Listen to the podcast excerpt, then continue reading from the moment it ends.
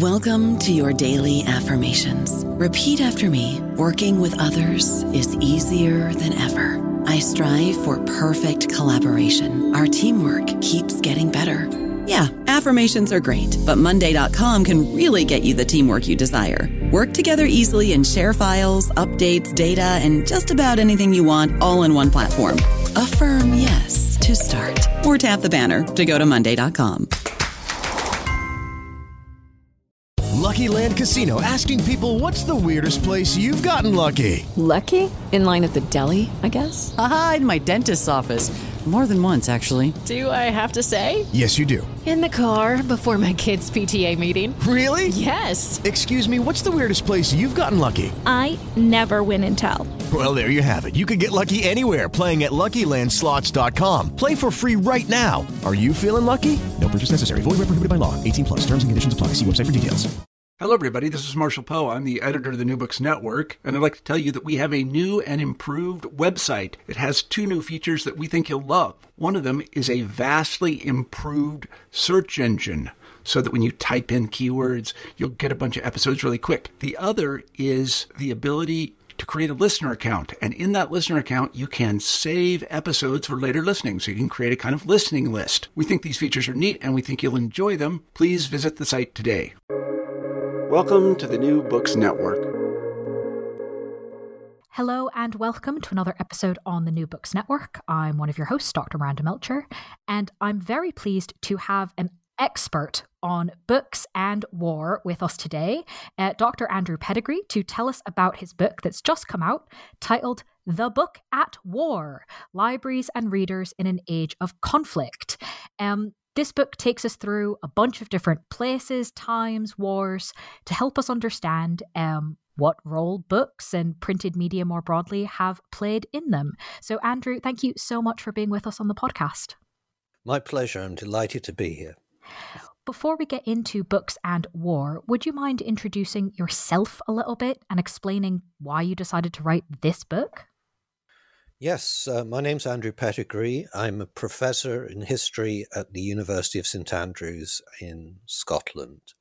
I've spent the first half of my career working on the social his- history of religion, um, specifically on the Reformation era. Um, and I transitioned um, through writing about books in the Reformation to working more generally on communication history about 25 years ago. And that's led to a series of books on the transition from uh, manuscript to print, uh, the book in the Renaissance, then a book on the first years of the commercialization of news called The Invention of News. I wrote a book on Martin Luther and print, Brand Luther, which combines my two interests that is, the Reformation and book history. And then with a, a colleague at St Andrews, Arthur der Weduwen, I wrote a history of libraries and book collecting called The Library A Fragile History. Now, I think it's probably that book which decided me to write this book. Um, we'd obviously had to deal with the, the difficulties libraries faced in the 20th century in, in our library book, and particularly the damage that uh, was caused by bombing. And that's really the normal narrative of books and war, that books are always the, the victims of war. Um, and it's very tragic. You see an awful lot of damage, you see millions of books destroyed, and the libraries, the physical buildings themselves. But even while I we were writing the library book, I realized there was a, another story to be told that books aren't always innocent victims. They're often protagonists in conflicts. They they create the ideologies which lead to war. They are essential uh, munitions in wartime good print resources are necessary for the waging of war. So I wanted to tell that more nuanced uh, story. And I ended up telling it through introducing a whole range of occupations uh, and types of people who are involved with books in wartime uh, publishers, troops, prisoners of war, censors, uh, authors, readers. Um, the list goes on. And I wanted to tell that story both from a very human aspect, but also without illusions that books are always a civilizing force. Mm. I'm very glad you highlighted that um, goal right at the beginning because I think it will be fascinating to see as we go throughout the interview.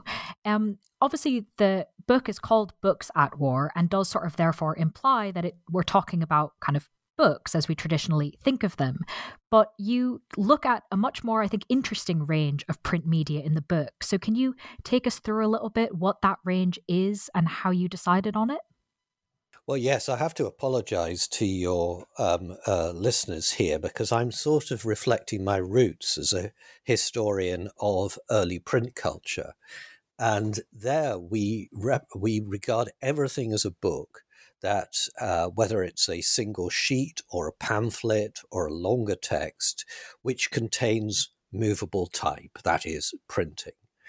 And it's that definition that sort of impacts my continuing work on the book culture of the first 250 years after the invention of printing. And I, I continue to be uh, uh, led by that because, of course, much of the most influential print of the uh, 20th century wars was leaflets, often dropped on populations by passing aircraft um, broadsheets, posters stuck up to tell you what to do and what not to do, or distributed by one of your public libraries, um, as well as longer uh, books, particularly now in by the middle of the 20th century, paperback books.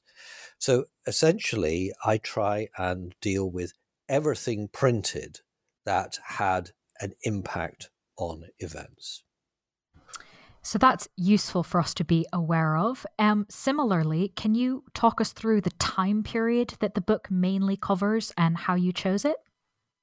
Yes. Um, well, you can honestly say that um, books have played a very important part in war ever since warfare began. And so you get the manuscript age um, before 1450, lots of uh, writings uh, about war, some of which have become um, uh, quite uh, well known now. And then when print comes along, you get a great multiplication of texts on all sorts of subjects. One of the things we do in St Andrews, um, uh, we have a project called the Universal Short Title Catalogue, where we're trying to document all everything printed in the years before 1750. At the moment, we have about 1.3 million different editions. And of them, we've identified um, 3,000 that fall into our classification of military handbooks. So, printing about war either tactics or how to build fortifications or great victories won by great generals. Those sorts of books are in circulation almost from the beginning of print, most notably with Machiavelli's The Art of, of War. However, if we're going to talk about ideologies and how people are drawn into being eager participants in war, we're looking at a different period. That is the age of mass literacy. Because until, let's say, 1800, war making was waged by uh, subjects, often peasants from the countryside, who fought because their lord told them to. And so books about uh, military tactics were essentially for the uh, gentleman amateur who wanted to catch up on what their opponents were doing. It's only really with the beginning of the military colleges in the 19th century that systematic officer education becomes a part of making war. Most famously, of course, with the new Prussian, that is German, uh, military organizations. And then by the second half of the 19th century, you get armies where most of the soldiers are literate. And that is pretty much universal in the Western armies by the 20th century. So, in addition to the type of media you're examining in the book, could you also give us an understanding of the time period you focus on and how you decided on it?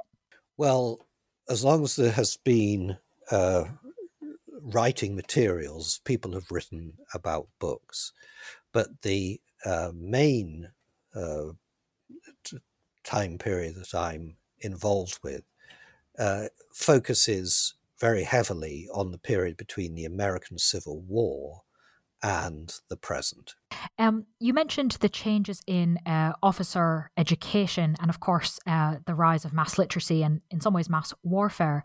Can you tell us a bit more about the transformation of war making in the late 19th century and what impact that had on the role of the book in wartime? Well, the 19th century is very interesting in te- technological change. Um, we, we we're speaking in an age now where every new technology that comes along is seen as the harbinger of the death of the book. and the death of the book never quite happens, but technology is considered to be adversarial to print. In the 19th century, the opposite was the case. Just about every one of the major inventions assisted the process of getting print into the hands of more and more people. The steam press, for instance, allowed many books to be created much more quickly in much larger editions. The railways helped distribution. The telegraph allowed news to be brought much, much faster um, to those who would then publish it in, in newspapers. Uh, and so it went on. And the other main major technological change, of course, was the growth of industry, which created huge new uh, superpowers like Germany, which industrialized remarkably rapidly in the second half of uh, the 19th century. But it also created a, an industrial population of men and women concentrated in ever increasing uh, cities of ever increasing size.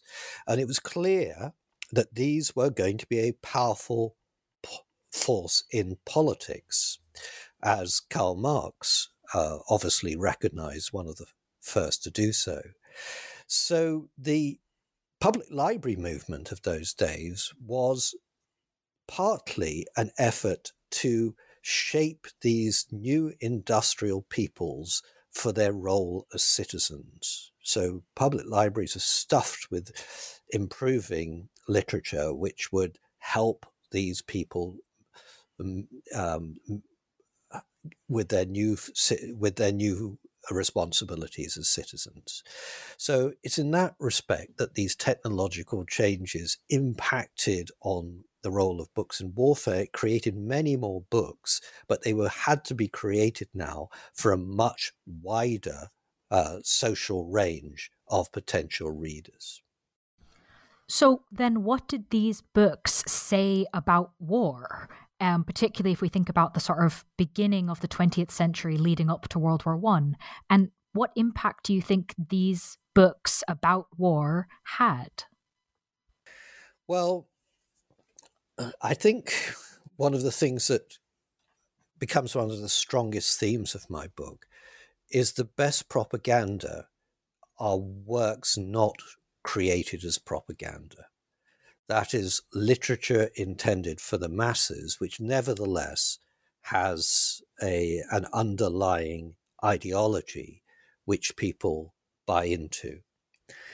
In Britain, for instance, one of the most influential of all publications was the Boy's Own Paper, one of many uh, magazines for boys and young men, but actually also um, much favored by girls and young women, which had uh, a sort of multitude of imperial heroes, young, clean limbed English boys who went out to the colonies, uh, faced incredible dangers, always came out on top, but always showed a merciful and generous side to their enemies. And boys loved this. Um, and the Boys' Own paper achieved this extraordinary mix that not only was it very popular with with boys, it was also um, regarded as appropriate literature by both parents and headmasters. So the Boys' Own paper had an enormous range. Um, and it's very interesting, if you think, when, when people flocked to the recruiting centres in both the, for both the Boer War and the First World War, um, a journalist asked one of these young men, well, why are you, why are you volunteering? Uh, and he said, well, I just read all the same magazines that the other boys did. And that sums it up in a nutshell. Hmm. No, very powerful um, example that does bring a bunch of things together. Um, moving then from before World War One to after it, one aspect of the book that I appreciated was that it's not just about popular literature and its impact, but also um, speaking as we are to a bunch of fellow academics mainly, uh, also about the kind of academic side of books as well. So, can you maybe move us into that realm and help us understand what happened to scholarly knowledge and especially scholarly publications like periodicals between the two world wars? Yes, uh, between the two world wars, I think that um, scholarship, particularly scientific scholarship, reverted to what scientists liked to think of as the norm, which is that scientific um, advances occur through a worldwide free community of science talking to everybody else. Um, and that is particularly important with respect to the uh, scientific literature uh, of the day in periodicals. Periodicals are, are the are, are, the quintessential way in which scientists share with each other their knowledge. Now, it's it's fair to say also that during the 1930s, particularly in the United States and in Great Britain, uh, science had a distinctly pacifist uh, turn in the Cavendish laboratory in Cambridge, a large proportion of the scientists there um, signed a letter saying that they would not be allowing their work to be used for um, purposes of war. It has to be said, however, that once the uh, uh, conflict became inevitable, all the scientists uh, rallied to the patriotic cause, whether they were in the Soviet Union, in Italy, France, Germany, uh, Britain or America. So now the polarities are changed. It's now important not to share science internationally. That is, that new, new um, parts of periodicals um, should be regarded as state secrets and shared only with your allies. Meanwhile, you're trying desperately through neutral places such as Switzerland to get the local, the latest uh, parts of periodicals published by your enemies. Um, this was particularly so, obviously, in engineering, physics, chemistry, and, the, and, and especially the new atomic science. So, within that, um, could you please tell us about the Yale Library Project and what it speaks to, kind of more broadly, about the role of knowledge, information, and libraries uh, during the Second World War? The Yale Library Project takes us on to another element of uh, the role of print in, in wartime, and that's intelligence. One of the interesting things about the Second World War from the intelligence point of view is it's essentially a a war of um, interception of radio communication, of prisoner interrogation, um, and of the study of what was known as open source material. That is material which is not classified as secret.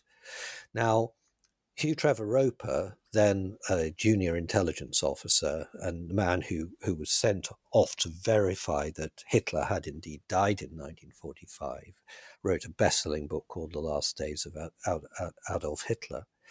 Um, he was strongly of the view that spying was largely irrelevant to the intelligence war, and you could get 90% of what you wanted just by a careful study of the publications produced in your uh, in, in your enemy countries. Now, uh, the Yale uh, Library Project drew directly on that sentiment.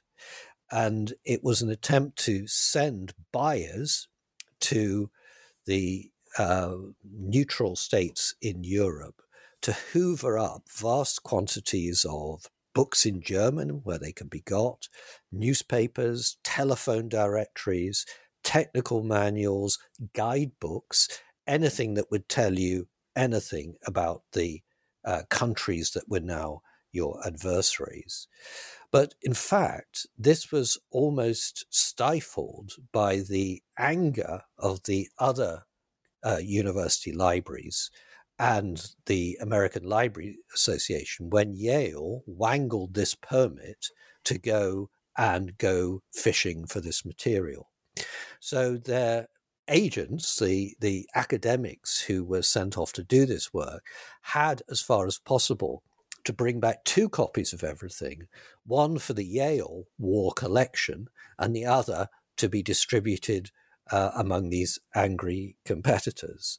And it's a very good example of how competition between academic institutions can actually almost upset the apple cart um, uh, completely because this delayed the expedition by at least nine months, uh, with the result that it was actually 1943 before the Yale Library Project got underway, by which point uh, Switzerland was no longer available, um, Vichy France having been rolled into uh, German occupation. So it was actually impossible to get in and out.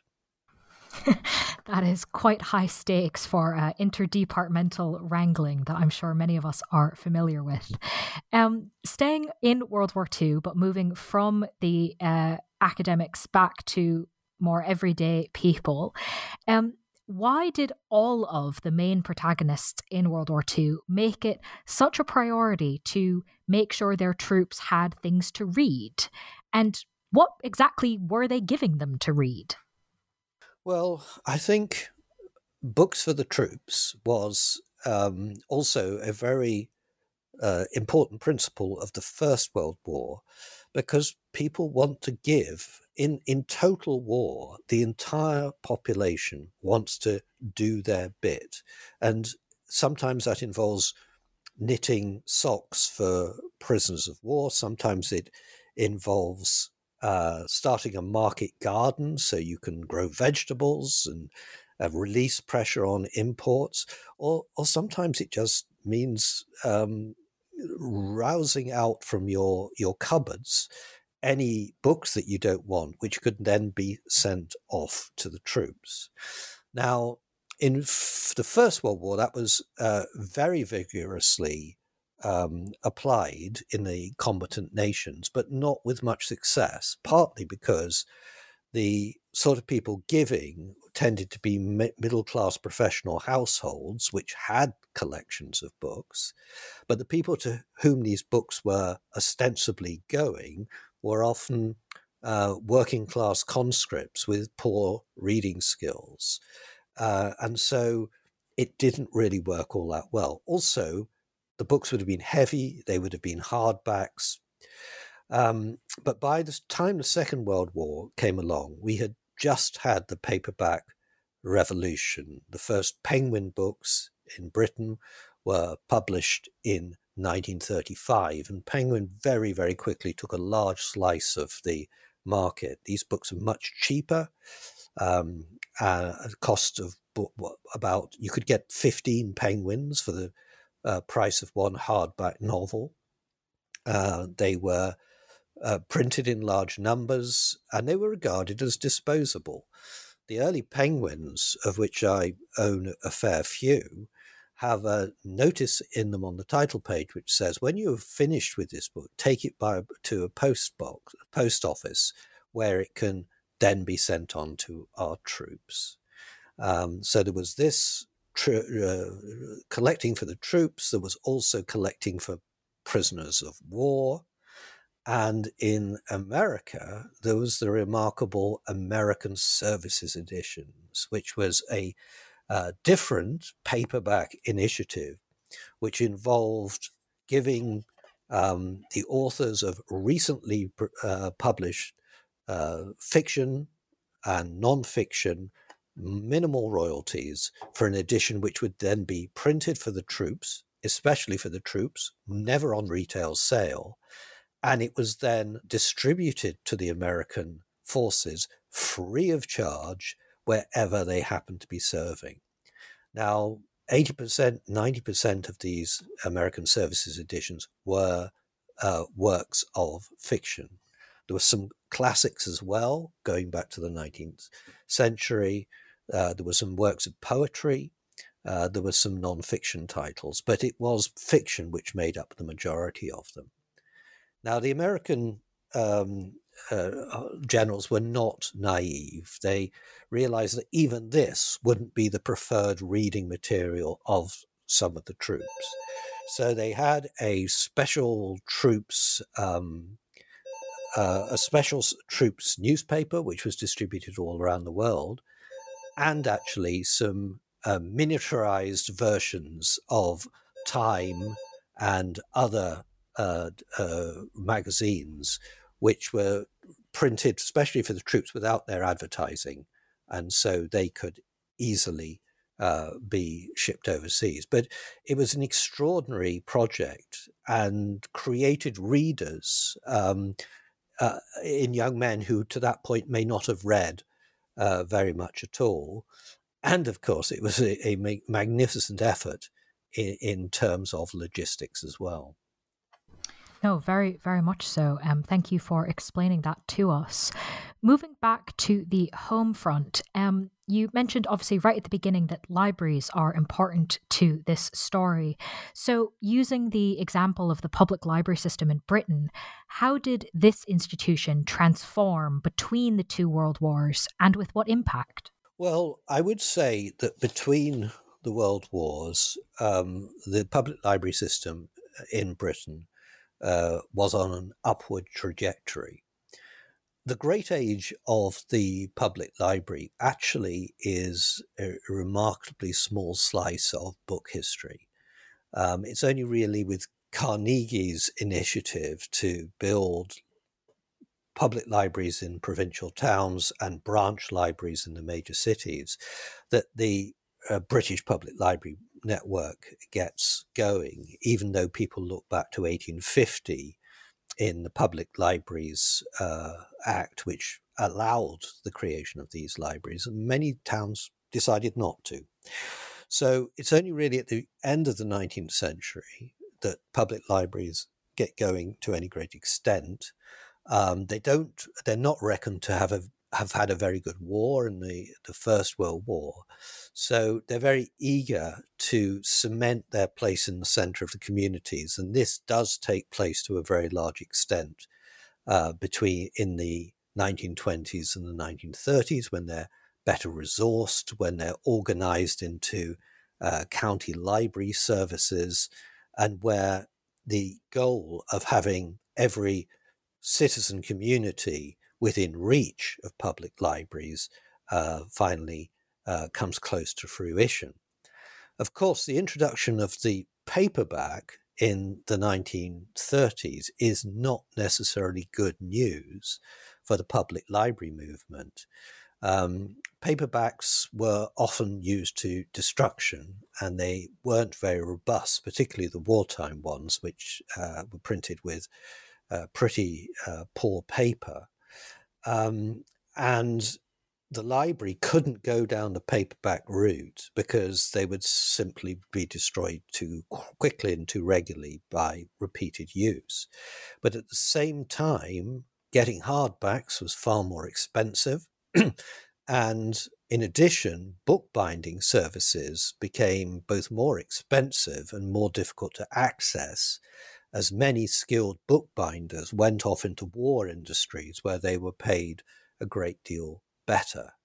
So it was extremely difficult for libraries to keep up their standard of service through through the war, even though they made a particular effort to do so, taking in refugees from other parts of Britain, giving them library cards, often uh, opening, especially at the weekends, for um, members of the armed services uh, settled in camps near, near near to the town.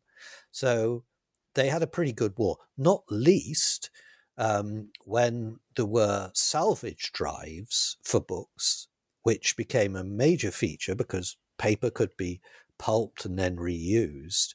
And this brought in something like 60 million books in, in, in Britain and similar quantities in the other combatant nations. But of course, people were throwing out things that they didn't want, which is fair enough for pulping, but they were often throwing out things which could be quite useful.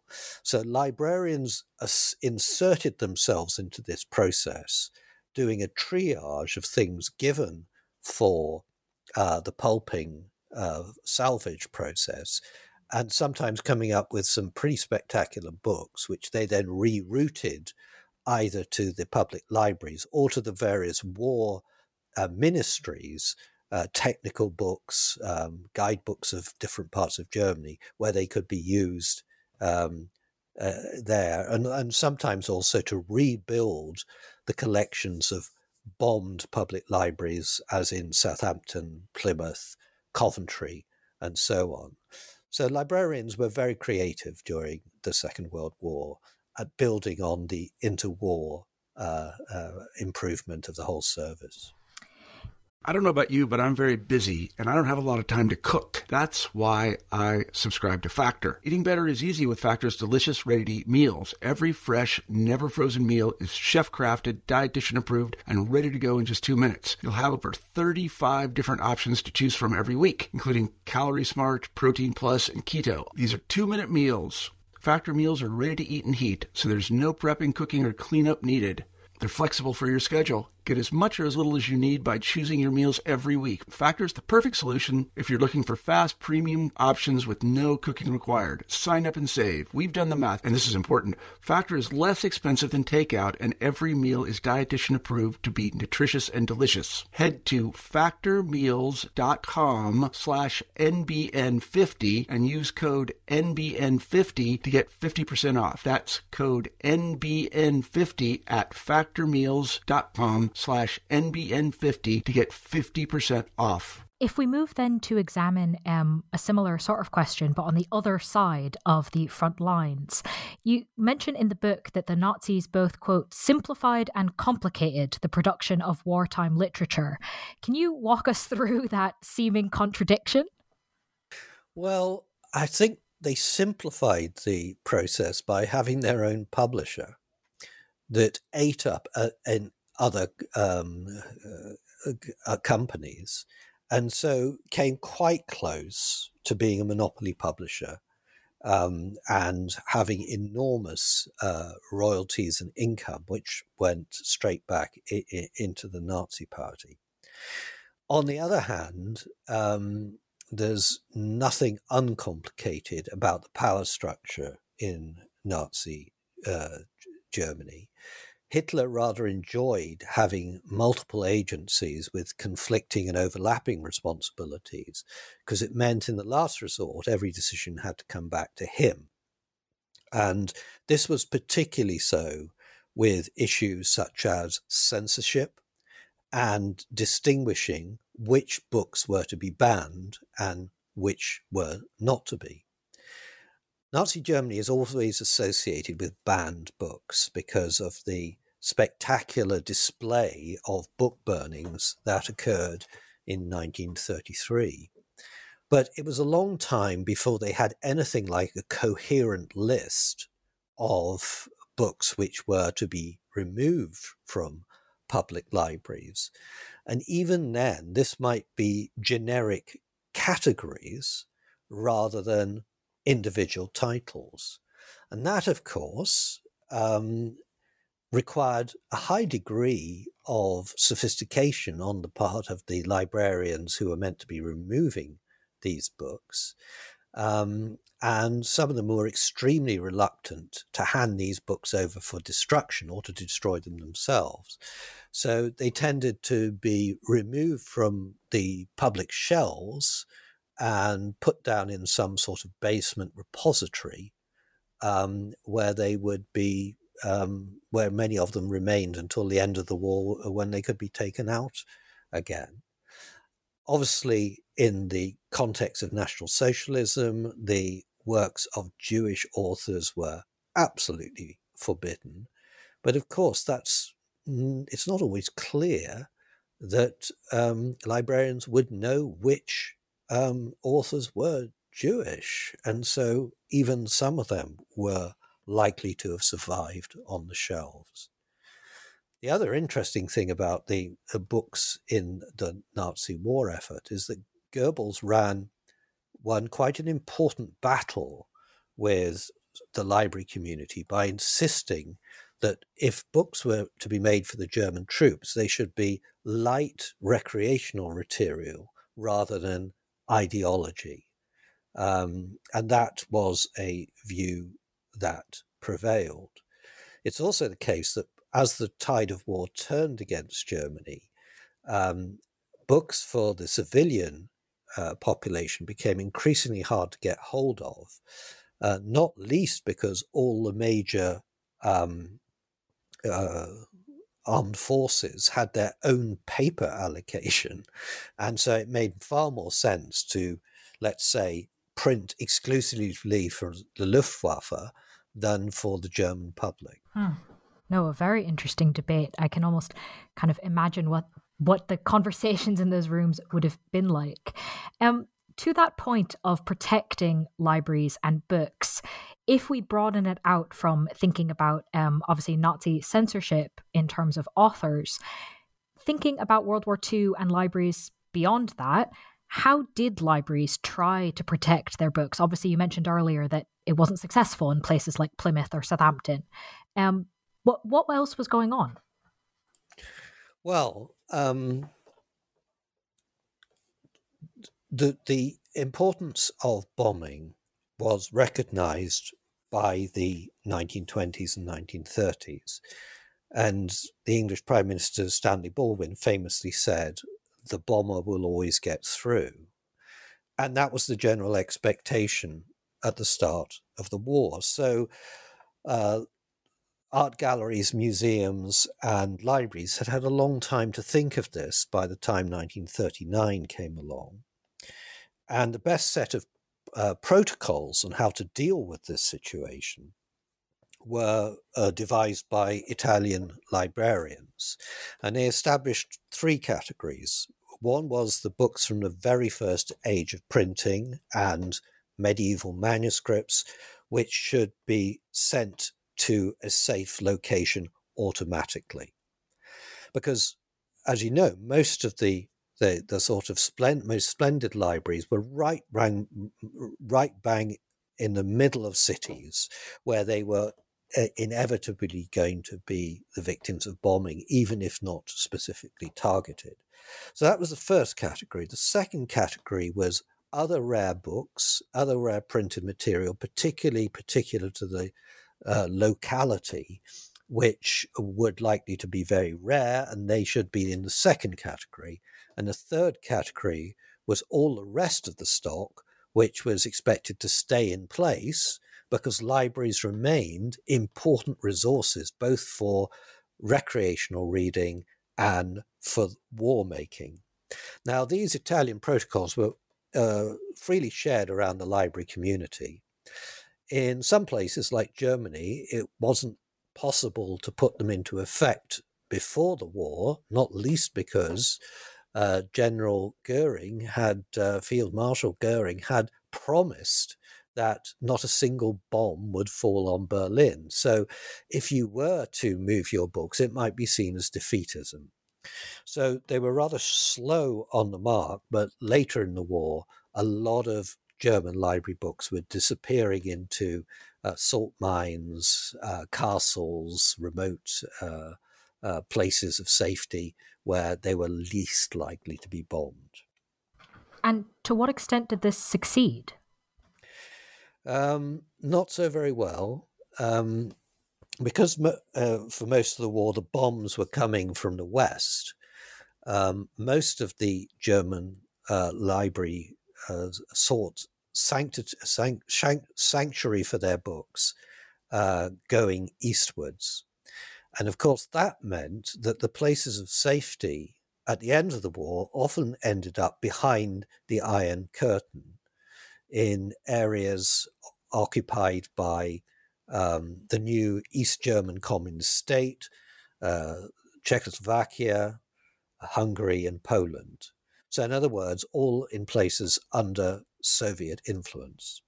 So, a lot of these books, uh, very, very few of these books ever came back uh, to the West, because by this point there was plunder in Germany, not only from Poland and Ukraine, Belarus, uh, but also from the Netherlands and France and Belgium. Enormous sort of bringing together of book stock in in um, in, in Germany. So a lot of these French and Dutch books had been allocated to libraries and then went eastward um, to get away from the bombing, which meant that uh, most of them were in land from which they would never return to to uh, the western state of Germany, which was uh, created after the war. So many of them, uh, their fate is still unknown. Some now are catalogued, for instance, in the library of the Berlin State uh, uh, State Library Staatsbibliothek as under their present uh, location. So you'll have books which are in Wrocław or Warsaw or um, Leningrad or Moscow, all listed in that uh, catalogue. It's rather fascinating read, actually. I can imagine. You discuss in the book that this kind of books ending up in all sorts of places isn't just an issue for German books. In fact, you go so far as to say that the bookstop of Europe more broadly was, quote, hopelessly jumbled. So, if that's one of the solutions created for uh, German books, what else was done about this confusion more widely? Well, the real point here is that the the, the German policy, which to which it was uh, tended to do uh, in a dictatorship, changed radically um, a couple of years in the war into the war. At first, it seemed that the war's attitude to books on the German side would be to destroy the complete culture of enemy peoples, and that particularly applied both to uh, Jewish culture, but also Polish culture. Po- Poland was to be reduced to a, a nation of agricultural workers with uh, elementary education only.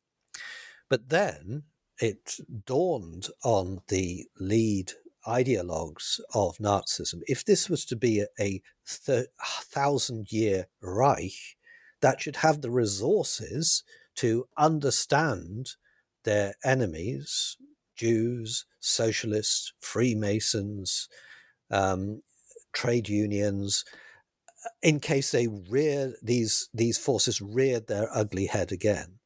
So they set up the most elaborate and ambitious plan for 10 libraries of 500,000 books each, each studying a historical problem which might come back to haunt the Thousand Year Reich. In addition, all the other institutions of Nazi Germany, such as the Gestapo, the SS, were all creating their own libraries from stolen uh, books. So this meant that when um, they occupied the Netherlands, for instance, um, that certain libraries became the subject of a huge tug of war between several uh, Nazi ins- institutional organizations which wanted these books.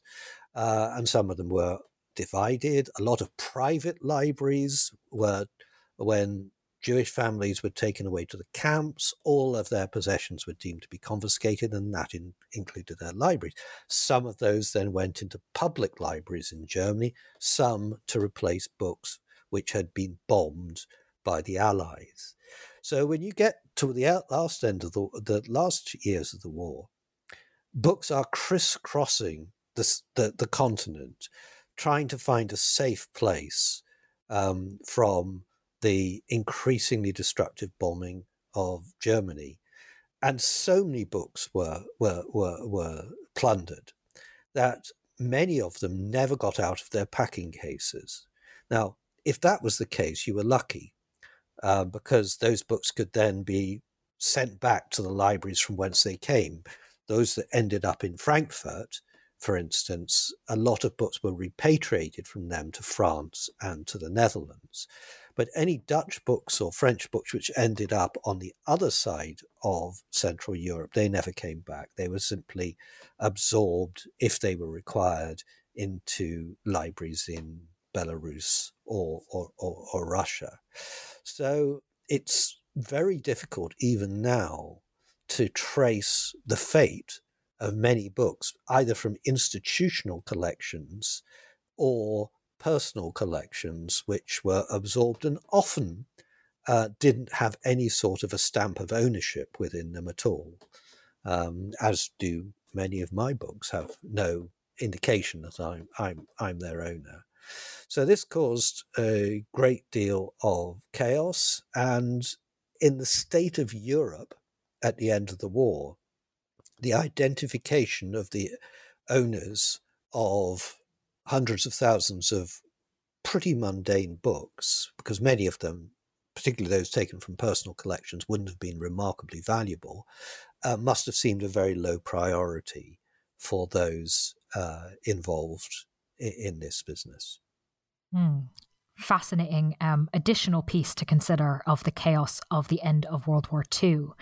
Um, coming then to the end of that conflict, as we have, uh, you mentioned at the beginning that was kind of the main scope of the book. But before I ask you uh, about your next projects, is there anything further you'd like to say about this book?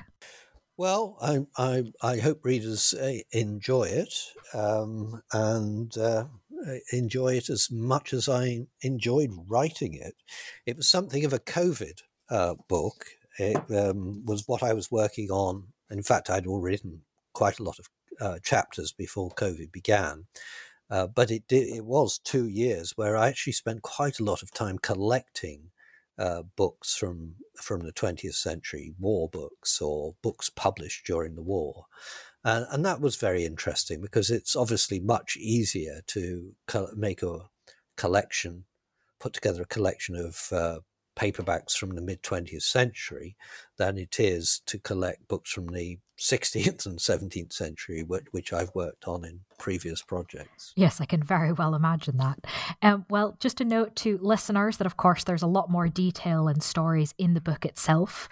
Um, so if you're intrigued by what you've heard, uh, please do check it out. But Andrew, before I let you go, um, given that you do work on so many projects, uh, this being just your latest, is there one you've got your eye on next you'd like to preview briefly for us? Well, at the moment, I'm spending a, a lot of time helping my team with the work of uh, enriching the Universal Short Title Catalogue. We've got about 2 million pieces of data uh, which have been provided for us by libraries around the world. And so we're integrating those extra copies into the Universal Short Title Catalogue, which I should say is a free access resource. You, it's uh, not behind a paywall. So anyone who types USTC into their browser will get straightforward access to it. And in the process, we're also turning up many hundreds and shortly thousands of previously unknown editions from the first age of print. Uh, and that's very exciting. Um, I'm not going to start writing another book until the uh, thinking about and talking about the book at war begins to slow down. Uh, but then I've got two projects. One is to write a history of communication from the singing Neanderthal to TikTok, you know, the whole history of communication across the span of humanity. Uh, the other thing I want to do is write a book called The uh, Rise and Fall of the Newspapers uh, and take that from a time in the 19th century where newspapers dominated both the news world and the reading experience of many millions of, of, of, citizens and go from that to the present rather messy ending of uh, the newspaper story. Hmm. Well, those potent- those future books sound fascinating, and of course, um, the massive project with cataloging all the books. It's a very, very cool project. I've been on that website. Um, so, oh, good. Best of luck to you and your team for that. um, it's very cool. Um, but just to remind listeners again, the book we've mainly been discussing is The Book at War Libraries and Readers in an Age of Conflict. Andrew, thank you so much for being with us on the podcast. It's been my pleasure.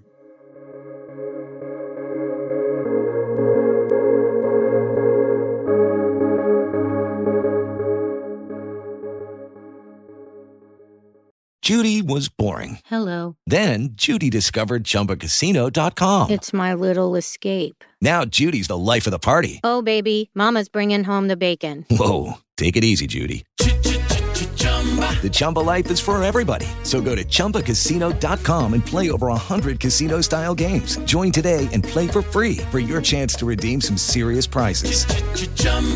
ChumbaCasino.com. No purchase necessary. Void where prohibited by law. 18 plus terms and conditions apply. See website for details.